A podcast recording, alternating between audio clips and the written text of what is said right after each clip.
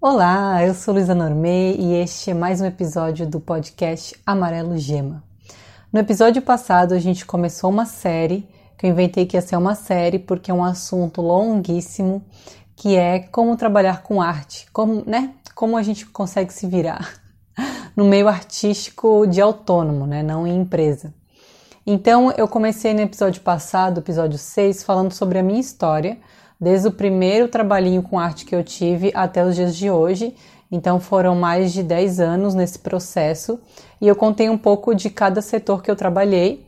E eu acho legal agora falar um pouco sobre cada um deles, né? Cada uma dessas áreas que eu falei mais ou menos como formas de trabalhar que pode ser é meio que a ação que você faz. É tipo, não é um trabalho muito específico, tipo, ah, eu sou ilustrador. Você pode ser ilustrador, mas você pode ser um ilustrador, que eu chamei de comissionado, tem que ver o um nome melhor para isso. Que é aquele que faz é, ilustrações personalizadas, mas você pode ser um ilustrador que faz produtos com ilustrações, então você vende sua ilustração ou seu produto. Você pode ser um ilustrador que ensina a ilustrar. Então tem várias coisas, então não é, uma, não é, um, é, não é um trabalho só que existe. Então, eu estou aqui para abrir a sua cabeça, mostrar tudo o que existe nesse mundo que eu tenho conhecimento, né? Porque deve ter muito mais coisa que eu não sei, mas eu vou colocar aqui a minha experiência. Claro que depois dessa série eu já estou muito empolgada para tentar conseguir gente para eu entrevistar. E vamos ver se, se as pessoas vão deixar a timidez de lado e participar do meu podcast. Então, espero que isso aconteça no final dessa série. Vamos começar. Qual vai ser o tema de hoje? Eu resolvi é, escolher o artista comissionado, que é aquele que faz encomenda, que faz frila, que é aquele que é o trabalho que normalmente a gente começa como artista. Assim, eu contei a minha história antes que a primeira vez que alguém me pagou por alguma coisa que tem a ver com arte foi uma encomenda e foi uma encomenda de retrato. Então eu acho que é um jeito muito comum dos artistas começarem. Depois pode evoluir para qualquer outra coisa, mas acho muito comum começar por aí e todo mundo meio que testar em alguma época da vida. Então por isso que eu escolhi começar por esse. Só que assim, apesar de eu ter trabalhado com isso, eu nunca fui 100% freelancer ou 100% das encomendas. É, eu sempre foi uma coisa que eu fazia também, mas nunca foi meu principal. Então eu não tenho todas as informações do mundo, mas eu vou tentar compartilhar com vocês o que, que eu sei.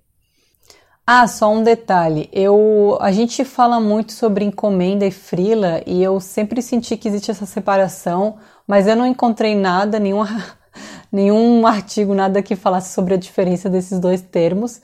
É, bom, assim, não encontrei, não, não procurei super a fundo, né? Não achei rápido no Google.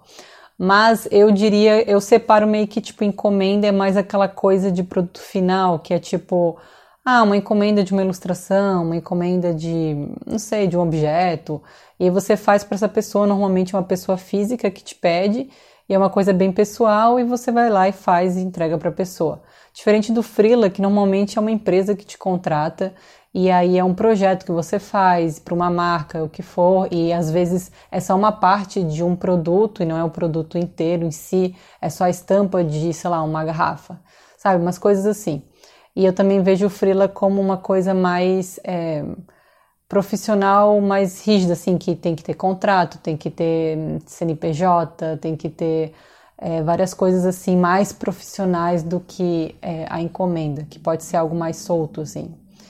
É, não precisa ser tão sério assim. tá.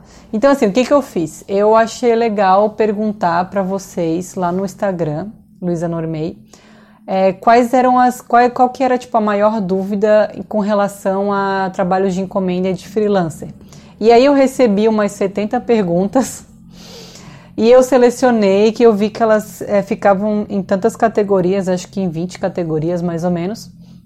E eu tentei ver como é que eu poderia falar sobre elas e responder as perguntas. Eu não vou responder tudo, já vou avisar, até porque é muitas coisas técnicas e tipo, aqui é mais para dar uma luz do que, porque eu não sou especialista nisso, né, mas eu posso ajudar quem está começando com certeza. Uma das perguntas que mais fizeram foi: como começar? A primeira coisa que você tem que fazer é expor o seu trabalho. É tipo mostrar para o mundo que você faz algo.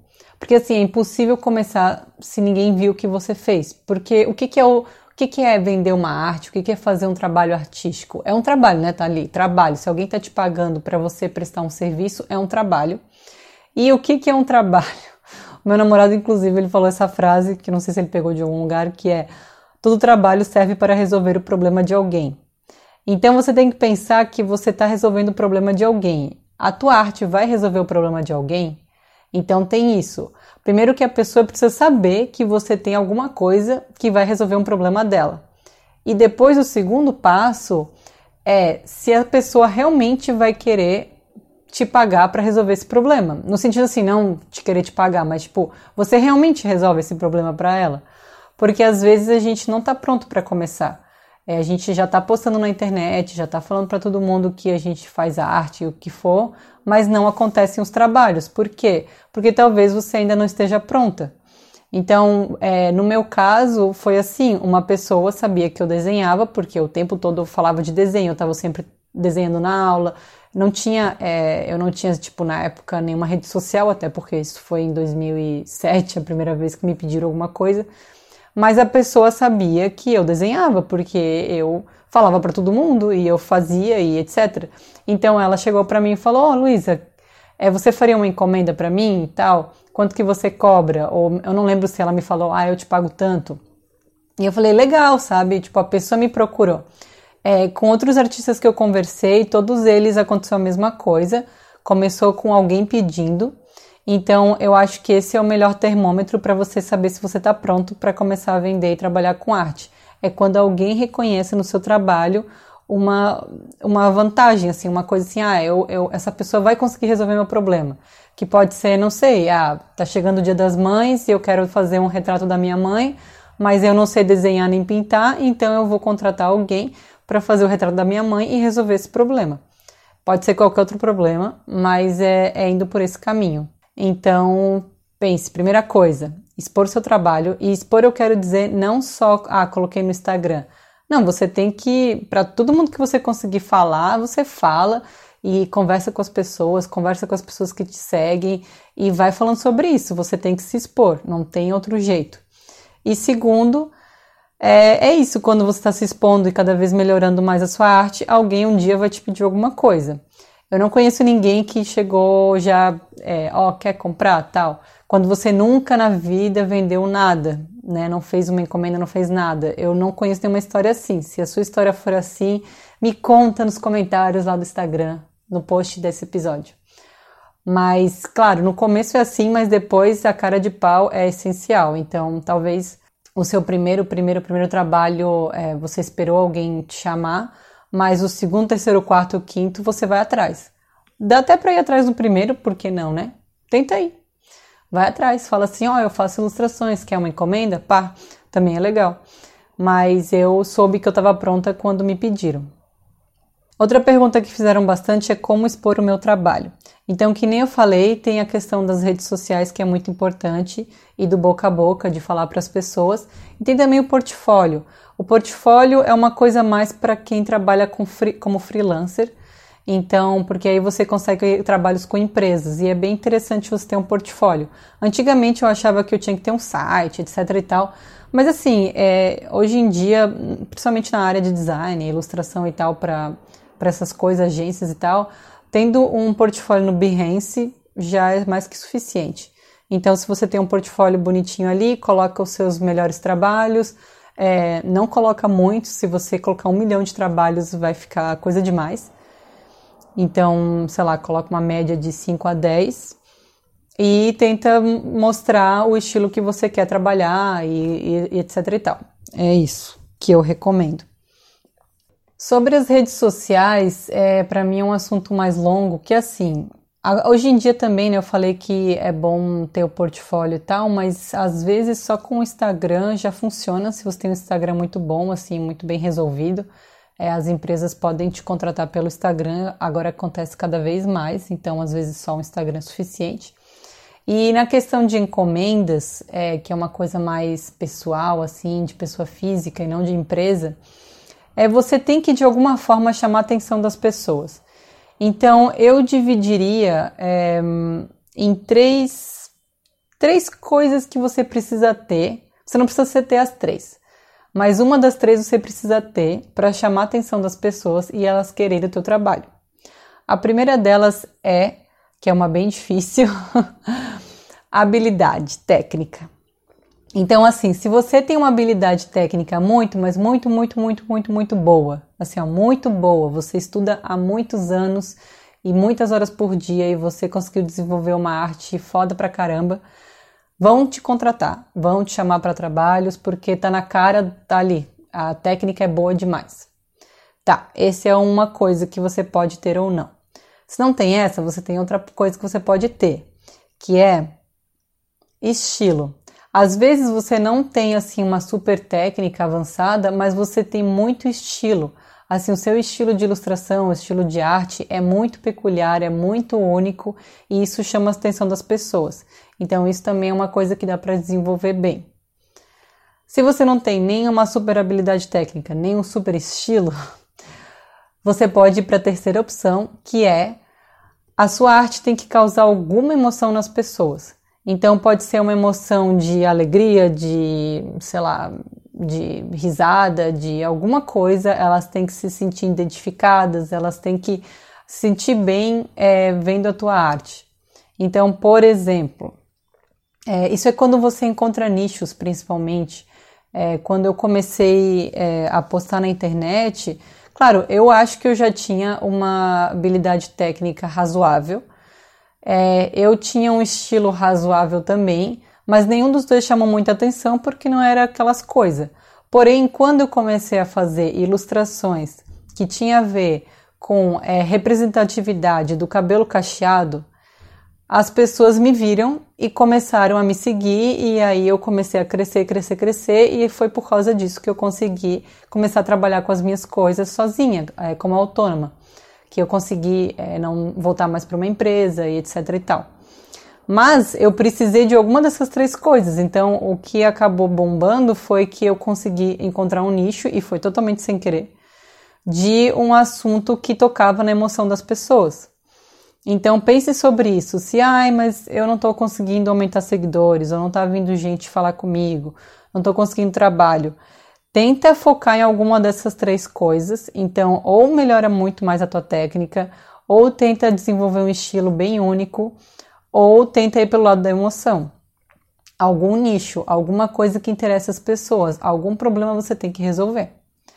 Então, eu é isso que eu indicaria. Além de tudo isso, tem todo aquele outro lance que é é, são, se a gente está trabalhando com coisas visuais, elas têm que ser bonitas. Então não adianta só a sua arte ser bonita se a foto é estranha, ou com uma luz ruim, ou com um ângulo estranho. Então, às vezes, a montagem da foto é, fala mais do que a própria ilustração, sabe? Então, é muito importante saber também compor. Tu não precisa ter aquele feed é, perfeito, mas que cada foto seja uma foto bonita que esteja bem representado a, a sua ilustração. Eu, eu isso dá para testar completamente. Eu já fiz ilustrações muito legais que, dependendo do tipo de foto que eu tirei, deu mais visualização ou menos, deu mais pessoas interessadas ou menos. Então isso influencia muito. Então é, re, reveja assim o seu o seu portfólio, né? Como você posta suas artes e veja se elas estão esteticamente agradáveis, a forma que são postadas, se elas estão interessantes ou não. Se, e, e, tente variações. Se ah, eu sempre faço desse jeito, faz de outro jeito para ver se as pessoas preferem ou não. Coloca objetos na cena, coloca um fundo de uma cor diferente, pega um papelão colorido, coloca atrás, ou uma mesa, ou muda a luz e coisas assim. Vai testando. A outra coisa que é muitíssimo importante também é não ser artista blazer. Que quer dizer o quê? Ah, postei e tchau. Tipo, não falei nada. Não, as pessoas elas querem se conectar e então você posta alguma coisa, escreve um texto sobre isso, conta o que, que foi essa ilustração, é, tenta se mostrar o bem humana, é, tenta querer saber o que, que as pessoas que te seguem têm a dizer também, troque é, mensagens, é, também é, siga outras pessoas que estão na mesma trajetória que você. Não precisa ficar seguindo, não fica seguindo só os grandes artistas, gente que tem um monte de seguidor e coisa e tal. Não, é tipo, segue gente que tá na mesma que você, que também é artista, que tá iniciando e tudo mais, troca ideia com essas pessoas, é, constrói uma comunidade, não, não fica na timidez. Porque assim, que nem eu falei antes, se você, ah, mas eu sou uma artista tímida, eu não vou ficar falando com os outros, não vou ser cara de pau e tal. Então, assim, só tem uma solução. Você vai ter que ser a melhor artista do mundo com a técnica super, super, super boa, superior. Tem uma técnica impecável que você pode ser muda, não falar com ninguém e as pessoas vão querer teu trabalho. Mas se você não tem a melhor ilustração do mundo, você vai ter que interagir. E você vai ter que falar para as pessoas que você faz. É, e as pessoas elas têm que lembrar, na hora que alguém falar assim, ah, numa conversa, ah, eu queria tanto fazer um retrato do meu cachorro, aí a pessoa vai pensar, ah, eu lembro de tal pessoa que faz retratos, vou indicar. Então, assim, muita gente consegue trabalho por indicação. Eu recebo direto gente perguntando de encomendas e tal, porque é, me indicaram. Eu não trabalho mais com isso faz muito tempo, então eu sempre falo, é, não dá. Daí as pessoas falam, ah, tem alguém para indicar? Aí eu fico, quem eu tenho para indicar? Então seria muito legal se eu já tivesse na minha memória uma lista de pessoas que sempre jogam na minha cara que elas fazem encomendas e que daí quando me perguntam eu já pá, ah, tal, tal, tal, tal, tal pessoa fazem isso. Então você tem que mostrar que você faz isso, senão as pessoas não vão lembrar de você nunca e não vai vir trabalho. Tá, e agora chegamos na pergunta mais feita, que foi quanto cobrar ou como cobrar pela arte ou que for que você está vendendo ou fazendo. Então, essa é uma parte bem polêmica, né? Sempre é. Eu sempre acho que ninguém explica direito. É, quando eu comecei, eu, eu odiava aquela lógica de tipo, ai, veja quanto que você gasta, veja o seu gasto de luz, o do aluguel, e aí quanto que você ganha, ganhar por mês, e aí divide pelas horas, aí... Tipo assim, isso não funciona. Até porque você está começando, obviamente ninguém vai te pagar o tanto que você quer que te paguem para você ter o seu super salário. É, tem muito a ver com, tipo, você tem pouca experiência de mercado, você talvez tenha pouca experiência de habilidade técnica, e como é que você quer que já te paguem um super salário que é o que vai pagar teu aluguel, vai pagar tudo? Tipo, não, não dá, sabe? Você é iniciante, então você vai ter que começar com preços iniciantes. Aí o que, que eu recomendo? Primeira coisa, que é o que eu sempre fiz. Pergunta para pessoas que estão na mesma que você, tipo no mesmo nível, e pergunta já o que quanto que elas estão cobrando. E vai bem na sinceridade, diz que, é, sei lá, sabe, alguém vai ser legal e te responder. Não perguntem para mim porque eu não trabalho com isso mais. então eu não saberia te dizer. Mas outras pessoas que você vê ah, o perfil, ela faz isso e tal, pergunta, vai, alguém vai te responder. E se ninguém te responder, pô, que sacanagem, né? A gente podia se ajudar mais, né, galera? É, mas se ninguém te responder, finge que é cliente. Não, tô brincando. Mas espero que sim, né? E aí tu descobre quanto que mais ou menos as pessoas estão cobrando, também para você saber é, uma noção de mercado, para você não cobrar muito abaixo. E aí você, tá, a pessoa cobra tanto. Vamos dizer que, ah, ela me disse que cobra 200 reais por um A4 de aquarela. Aí você pensa, tá, é, então vamos ver como é que eu posso ajustar isso para minha situação. Primeiro, você tem que pensar quanto de material você vai gastar. Ah, meu papel custa quanto? Ah, minha aquarela custa quanto? Quanto mais ou menos eu gastaria? Quanto tempo eu acho que eu vou gastar fazendo isso? No começo você nunca sabe, então você faz uma média. Ah, eu acho que três dias. Aí depois você pensa, ah, é, qual vai ser o tamanho? Se a pessoa pedir um A4, um A3, um A2. Cara, não aceita trabalhos grandes quando você está começando. Não aceita nada acima de um A4. Se alguém te falar, um, ainda mais se é com aquarela a3, A2, ignora, não aceita, até tu ter bastante prática com os tamanhos menores, porque é, não, é furada. então já faz isso. Eu, por exemplo, das últimas vezes que eu fiz encomenda, eu não gosto de fazer encomenda, né? Mas eu fiz uma é, faz pouco tempo, que foi a última da minha vida, eu espero, porque era para uma amiga, e aí eu falei, só faço se for em A5.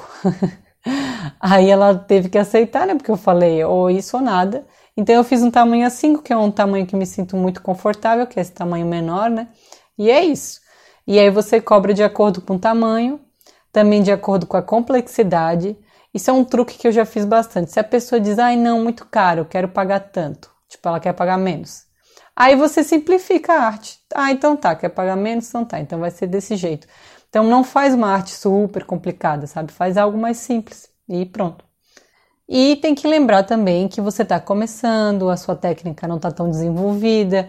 Então, assim, não tenha também medo, é, se ache derrotada porque, ah, eu cobrei pouco na minha primeira pintura, encomenda. A gente sempre faz isso, todo mundo comete esse mesmo erro, teoricamente. Todo mundo, não tem, assim, muito que escapar. Aí o que, que você faz? Na próxima encomenda você já cobra um pouquinho mais. Aí na próxima você cobra um pouquinho mais. Então toda vez que você sentir que está muito barato, você vai lá e cobra mais. E aí vai indo assim até você chegar num preço razoável, que é aquele preço que tem faz aquela, aquele cálculo de ai, paguei meu aluguel e etc, etc, com a minha arte, sabe? É tipo isso. Mas lembrando que a tua qualidade também tem que aumentar junto com o teu preço. Não adianta, ah, vou ficar subindo meu preço e, e tu tá na mesma, assim, sei lá, tua arte não mudou nada. Não, tem que continuar estudando, tem que ir melhorando. Quanto mais você conseguir melhorar, melhor. E aí você vai cada vez conseguir colocar um preço maior. E se ainda por cima você posta nas redes sociais e cada vez tem mais seguidores, você tem mais fama e consegue cobrar mais caro. Então são coisas que vão crescendo juntas. Então, depois de falar sobre preço, me fizeram várias perguntas que têm a ver meio que com o procedimento, o processo de fazer é, artes personalizadas. Então eu coloquei aqui algumas coisas que eu acho importante saber. Primeiro me perguntaram sobre cobrar, se cobrava antes, depois, como é que era. Um jeito muito comum é você cobrar 50% antes, né, de fazer qualquer coisa. Aí você faz tudo, blá blá blá blá. Daí quando tá tudo pronto, você tira uma foto, manda uma prévia da arte, do que for, mostra para o cliente. O cliente falou ok, aí ele te paga a outra metade e aí assim você envia a sua arte que aí pode ser tanto o, a arte física mesmo, né? Ou então o arquivo e tal. Depois, briefing, sobre briefing. O que seria o briefing? O briefing é todo o detalhamento do que você tem que fazer. Então a pessoa vai te dizer: Ah, eu quero. Vamos falar encomenda porque eu acho mais fácil. Ah, eu quero é, uma ilustração da minha avó com o cachorrinho dela. E aí, não é só isso. Você precisa saber, além de saber, tipo, o tamanho que vai ser é, o material e tal que você vai usar, você quer saber qual é o estilo de pintura que vai ser, vai ser super realista, vai ser meio cartoon, quais são as cores, vai, vai ter fundo, não vai ter fundo, é, o cachorro, sei lá o que, a pessoa tem que te enviar fotos, é, tem tudo isso. Então, assim, com o tempo, no começo, você não vai saber direito tudo que tem para perguntar. Você vai errar, vai, vai se estressar, vai. Mas a próxima você vai lá e corrige. Ah, não Dessa vez vou perguntar tal coisa também, porque isso vai me ajudar a não ter problemas depois. Por que, que a gente tem que fazer um super briefing super detalhado? Porque assim vai evitar fazer correções e alterações. A pessoa não vai dizer, ah, não era isso que eu queria. Uma das perguntas que me fizeram é tipo, ah, e se o que eu entregar não é o que a pessoa queria e ela não gostar? Não, a gente vai evitar isso acontecer, que é com um briefing muito detalhado e depois com uma, uma parte em que você vai mandar rascunhos e, te, e tipo protótipos para a pessoa.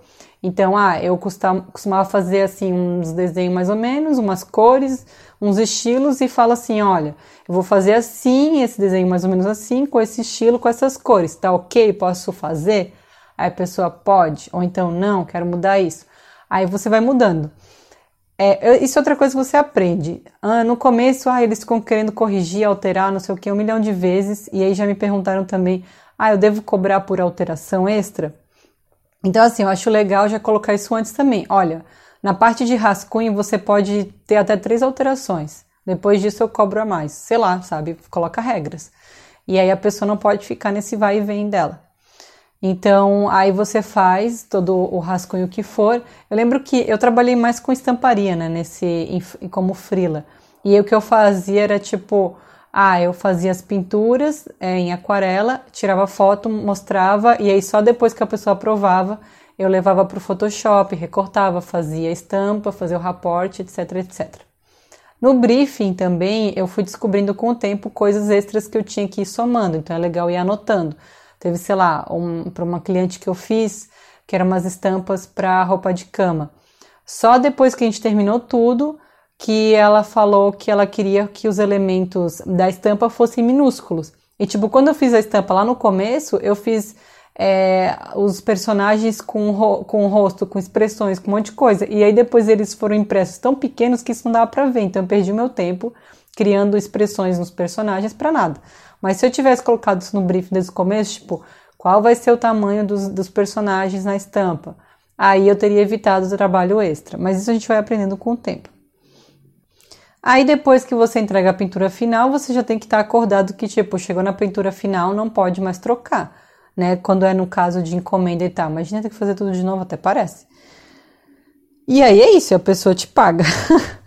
é, me perguntaram sobre contrato. Contrato é o seguinte, tipo, normalmente para encomenda eu não vejo que rola muito contrato, até porque as pessoas conhecidas, mas seria legal ter também, né? Mas para freela, assim, com empresas, é bom sempre ter contrato, porque as empresas podem te dar alto escalote. Então, como é que você consegue contratos? A minha dica também, de novo, é conheça pessoas que conhecem pessoas que conhecem pessoas que têm contratos. Que elas já têm contratos. O contrato, eu acho que não sei quem criou o primeiro contrato, mas eu tenho quase certeza que o contrato é passado de mão em mão e cada um vai personalizando para o seu jeito. Eu fiz assim também. Não sei de, não lembro de, de quem que eu consegui um contrato, peguei esse contrato, li e troquei umas coisas para se adequar para o meu trabalho e é isso, e é o que eu usava. Então, essa é outra dica que eu dou, por isso que você tem que fazer amiguinhos na área artística, vai lá, seja cara de pau e corre atrás.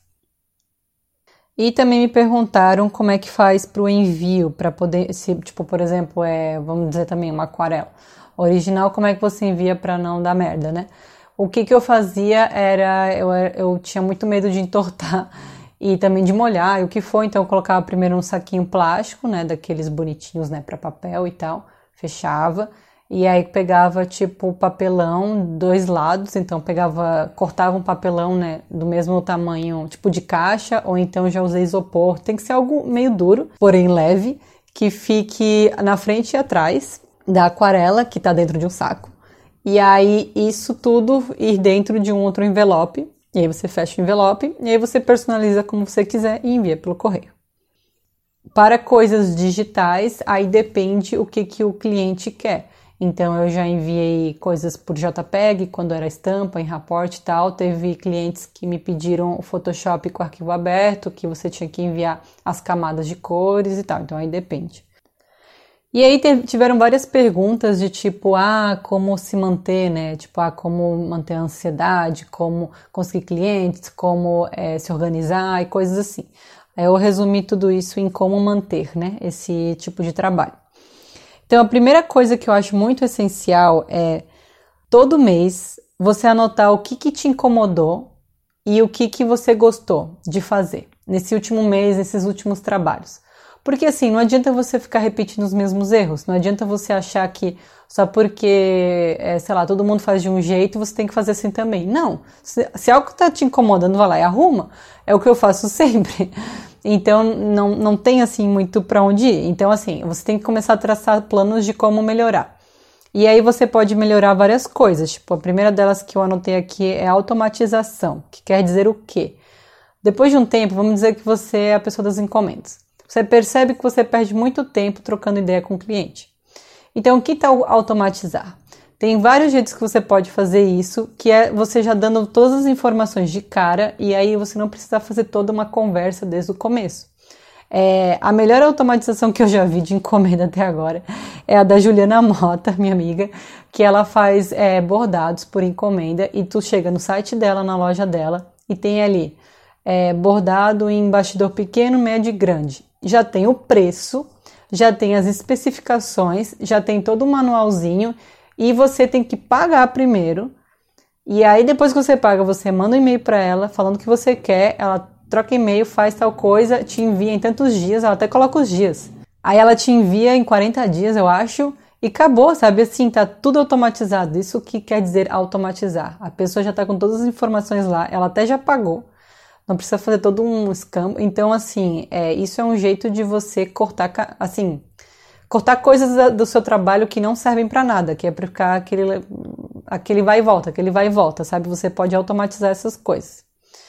Outra coisa que você pode trocar é a sua rotina. Ah, esse mês eu trabalhei muito à noite, isso me fez mal. Então troca a sua rotina. Tenta sempre ir ajustando. Você pode também, ah, não, é, não tá indo muito bem, sei lá, ficar tentando fazer retratos realistas, eu perco muito tempo, mama, troca de estilo. Ah, vou tentar fazer uma coisa meio cartoon, vou tentar fazer mais desse jeito, vai testando. É, você pode colocar novas regras para suas encomendas. Ah, agora só pode tal tamanho, só pode com fundo tal, só pode, sabe? Vai colocando regras. Também, ah, eu faço só pintura com aquarela. E por que não começar a pintar a parede? Vou testar mural, vou tentar fazer tatuagem, vou tentar é, pintar objetos, sabe? Tenta ir para mais lugares, não precisa ficar é, se prendendo a uma coisa só, uma técnica só. Se você gosta mesmo é de ilustrar ou o que seja. Também é legal você variar de, é, de área, assim, se você é da parte mais freelancer, ah, eu faço ilustração editorial. E que tal experimentar estamparia? Que tal experimentar ilustração para social media e coisas assim? Então, vai tentando ver outros caminhos para você testar também. Outra coisa, ah, e se as minhas redes sociais estão muito paradas, ninguém me segue, ninguém me pergunta nada, ninguém blá blá blá.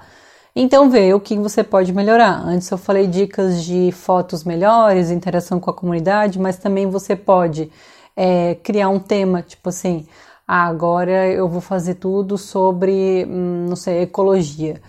Ou, nossa, sei lá, tipo qualquer coisa, que nem eu falei antes que eu fazia de cabelo cacheado, você pode falar sobre veganismo, ou você pode falar, não sei, um assunto que interesse mais pessoas e você pode tentar se especializar nisso, ou ficar uns meses fazendo sobre isso.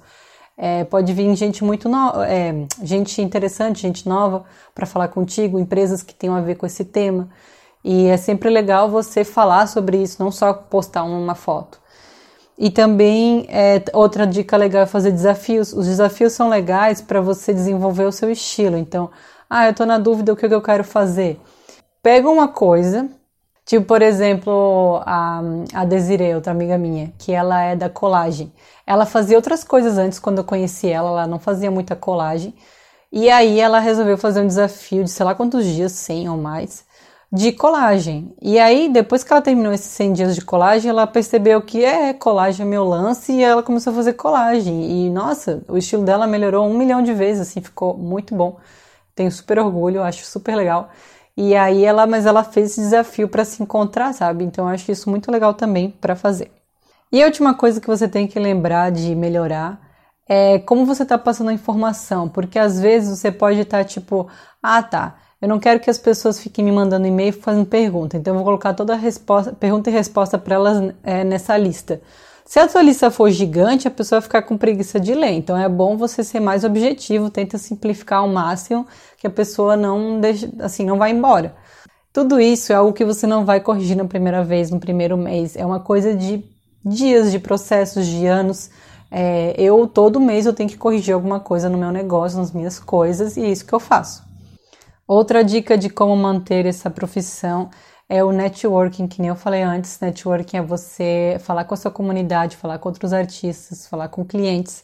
E além de fazer isso é, online, né, na época que não era quarentena, a gente podia ir em feiras e fazer workshops e conversar com as alunas do workshop, se você não é a professora, claro. Se você é uma aluna, conversa com as outras alunas. É, entre em grupos do Facebook que tem a ver com arte, interage com essas pessoas sei lá, no, por exemplo, no meu grupo do, do Clube da Aquarela, o pessoal está interagindo bastante agora e eu estou achando isso super legal, porque assim, é melhor vocês trocarem ideia entre vocês do que sempre tentar vir falar comigo, sabe? Tipo, é, tenta. É isso, a pessoa está na mesma que você, então vocês têm mais coisa para trocar e fazer talvez uma amizade, e aí vocês vão, tipo, se ajudando a crescer, se ajudando a conseguir cliente e tudo mais. Isso é muito legal. E é isso, procura Instagram de pessoas que são parecidas com você, parecido com o que você faz, que estão começando, que não tem aquela montanha de seguidor ainda, então vocês podem se ajudar. Eu acho isso muito válido. A outra coisa que me perguntaram é, é, a parte da ansiedade e tudo mais, e eu indico não ter só isso como fonte de renda. É, se quer que, assim, pode ter outros trabalhos de outras coisas nada a ver, mas se quiser continuar na área de arte, tentar outras formas, que seria Tipo as que eu citei no podcast anterior, que é tipo venda, é, conteúdo, licenciamento, etc., que eu vou falar nos próximos episódios. E a última coisa desse tópico é se você conseguir se especializar em algum nicho, isso vai te dar muito mais estabilidade, porque é, nem todo mundo vai fazer a mesma coisa que você faz, então vai vir mais clientes atrás de você porque é você que faz isso. Então, Ah, eu quero alguém. É, que nem eu falei antes pela milésima vez do cabelo cacheado. Tipo, não era todo mundo que fazia pintura de cabelo cacheado. Então todo mundo vinha atrás de mim perguntar sobre isso. Então, se você se especializa e as pessoas te reconhecem por isso, fica mais fácil. Então, você pode pensar qual problema eu quero resolver, sabe? Qual é o problema que as pessoas têm que eu posso resolver com a minha arte? Então, dá para começar por aí. E, finalmente, por último, eu tenho aqui é você se fazer a pergunta se é isso mesmo que eu quero? É isso mesmo que eu quero trabalhar? Porque assim, às vezes não é, né? Vai saber, porque como eu falei na arte, a gente começa por encomendas, a gente começa por freela, é uma coisa meio natural, mas isso não quer dizer que esse é o trabalho que você tem que fazer, que é o trabalho que você quer continuar fazendo. Eu mesma descobri que não era, e depois de milhões de anos eu consegui cortar da minha vida, mas demorou. Então aqui eu vou fazer umas perguntas para você para ver se se tá, se é isso mesmo. Então, pergunte-se a si mesma: eu gosto de fazer arte para os outros, né? Eu gosto de fazer arte para os outros, eu acho isso legal, eu gosto, né? Tipo, eu tô fazendo uma arte é para os outros. Eu gosto do desafio de criar algo personalizado. Então, que a pessoa me dá assim um tema e aí fala isso e meus gostos são aquilo, aí você fica pensando, nossa, como é que eu posso juntar essas coisas que a pessoa me pediu e criar algo novo? Você gosta desse tipo de desafio? Você também tem que se perguntar, eu curto a maior parte do processo de fazer é, arte personalizada. Então, ou eu, sei lá, só gosto do final quando já está pronto, ou eu gosto de só olhar meu Instagram com as coisas bonitinhas, ou eu só gosto, sei lá, ou você realmente gosta de ah, falar com o cliente, aí pega ali o briefing, aí vai pesquisando, aí faz os rascunhos, aí vê as cores, aí vai fazendo a arte, não sei o que, e fica arte pronta e você fica, ó, oh, que legal. Você gosta disso? E assim, lembrando que toda profissão tem coisas que você tem que fazer que você não gosta. Então não quer dizer que, ah, não, mas eu não gosto de falar com o cliente. Isso não quer dizer que você não gosta de fazer artes personalizadas. Talvez o teu problema seja só falar com o cliente. Aí tem soluções. Você pode automatizar o máximo que der e a pessoa ter que fazer tudo pela loja, pela, por, um, por um site. E quando chegar em ti não ter quase nada para conversar, ou você pode no futuro ter um agente, né, uma agência, uma pessoa para conseguir os clientes e falar com eles para ti e você só entrega com o seu serviço. Mas se você ainda acha que não, não, mas eu gosto, eu gosto mesmo, pense se você gosta mesmo ou se é o seu ego. que foi isso que eu descobri de mim eu percebi que o que mais me chamava atenção era a parte do ego de artista, de tipo de fazer trabalhos de frila para grandes empresas, grandes marcas e aí ver as minhas ilustrações em produtos e ver em tipo livros e o que for. Então eu tinha muito essa vontade de ter minhas artes por aí, mas eu não gostava de ter que fazer. Então isso não vale, tá? Tipo assim, você tem que gostar do processo. Se você não gosta do processo e só quer saber do resultado pelo ego de artista, volte algumas casas. não é bem por aí. E agora sim, finalmente estamos chegando ao fim deste episódio. Primeiro eu queria agradecer a minha amiga Carol Bogo, que eu usei ela de tipo de ajudante para esse episódio. Eu falei, amiga, eu tenho muito tempo que eu não fico fazendo encomenda, frila, não sei o que. Você que vive disso, me diz aí eu, se eu tô certa nas dicas. E então sigam aí o trabalho dela, ó, as propaganda, né? A Carol Bogo, ela fala, faz frilas e a gente já chorou muito na parte de estamparia no passado e agora ela também tá migrando, tá fazendo mais ilustração editorial. E é isso aí. Mas então, eu lembrei de uma coisa que eu queria colocar no final de cada um desses episódios, que é dando tipo um gostinho de profissões diferentonas nessa área. De, por exemplo, agora que seria artista que faz coisas personalizadas. Então eu anotei aqui para assim, tipo, dá para ir muito longe. Assim, a gente pensa, acho que quando a gente começa a pintar, a gente primeiro pensa, ah, fazer retrato dos outros, né? Mas você pode depois já fazer outras coisas que não tem muito a ver com isso, ou então, tipo, incrementar mais coisas. Por exemplo, ah, se você começar a fazer pinturas que tenha bordado junto, sabe? Você bordar no papel mesmo. e aí já é um estilo completamente diferente. E se você começar a ir para outro caminho aleatório de. É... Ah, eu lembrei! As pessoas me pediam muito, mas muito, muito, muito para eu fazer cartão de visita para salão de cabelo cacheado. É um nicho assim louco que sempre alguém me pedia, eu nunca fiz, mas ó, um lixo, um nicho, um lixo. Um nicho interessante que seria esse.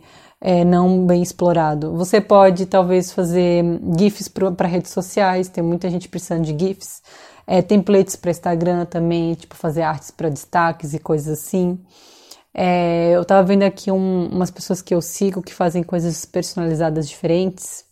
Tem o Instagram do Encolhi as Pessoas, não sei se você conhece, que é do Renan. Ele é fotógrafo e aí ele tem uns bonequinhos em miniatura que ele coloca, sei lá, umas frutas reais, então fica tipo um mundo meio louco. E aí as, as marcas contratam ele para fazer fotos de propaganda e coisa assim, é muito legal. Tem também, é, eu antes estava falando de mural, né, de fazer murais, e a gente sempre pensa em murais pintados, né, que a gente chega e pinta a parede. Mas tem também murais que são feitos com lambe. Lambe-lambe é tipo você imprime é, o seu mural né, em, em, papel e aí você vai colando as partes, tipo um quebra-cabeça, assim, na parede. Quem, quem faz isso é a Desiree, que eu falei dela antes, da colagem, então ela fazia tipo uma estampa e tal, e aí no, no, no Instagram dela tem, e aí ela cola assim na parede, fica super legal. É, tem também uma outra amiga minha, a Bug Print, que ela faz estampa, porque ela também trabalha com estamparia, na época que eu trabalhava com estamparia a gente trocava bastante ideia, e ela faz também carimbos, então ela mesma faz os carimbos, e aí ela estampa os tecidos e tal, e fica uma coisa diferente. E eu não sei, tem muito mais outras coisas, muitos outros tipos de profissões e trabalhos que tem a ver com ser um artista que faz obras personalizadas. E você pode, tipo, pensar longe, é, investigar tudo que tem por aí no mundo e tentar encontrar o seu caminho. Lembrando que arte é como qualquer outra profissão, você precisa estudar bastante e você precisa de experiência. Não acho que só porque ah, eu gosto de desenhar que as pessoas são obrigadas a te pagar pelo seu desenho. Elas precisam querer o seu desenho e para isso você precisa chegar num nível bom, razoável, que vai te fazer com que as pessoas achem necessário o seu, o seu trabalho para elas. E o que eu quero dizer com isso? Não é para desmotivar ninguém, mas também para saber esse limite. Então, tem entre o limite de você precisa é, estudar mais e o limite de você estar tá sendo muito perfeccionista. Qual que é esse limite? Se já tem gente que está pedindo teu trabalho e quando você entrega elas gostam e mesmo assim você acha que você não é bom o suficiente, aí é coisa da sua cabeça que você está sendo muito perfeccionista. Claro que aos poucos você vai melhorando, mas você já está pronto porque as pessoas já estão te pedindo coisas e elas já estão gostando do resultado. Agora, se ninguém está te pedindo nada ou as pessoas não estão gostando do resultado, é porque falta amadurecer. Apenas isso. Não se sinta mal por causa disso. É normal. É igual que, tipo, eu agora quero inventar de quero ser cantora. Aí eu faço um, um, um, um ano de aula de canto e fico reclamando que as pessoas não estão querendo me contratar para cantar no casamento delas. É meio absurdo da minha cabeça, né? Eu preciso de mais prática. Ou então eu preciso ter mais personalidade, ou então eu preciso, sabe, tem outras coisas, que nem eu falei bem no começo do podcast, que você pode talvez apostar mais para estilo, apostar mais para o sentimental, do que ter que apostar 100% na técnica, que às vezes você não quer ficar só nisso. Então pense nisso, as pessoas elas vão precisar de você. O que você pode fazer para elas precisarem de você e querer contratar o seu trabalho? E no que, que você pode melhorar? E é isso aí, agora sim, até o próximo episódio. Espero ter sido algo de útil e nos vemos na próxima. Tchau, tchau!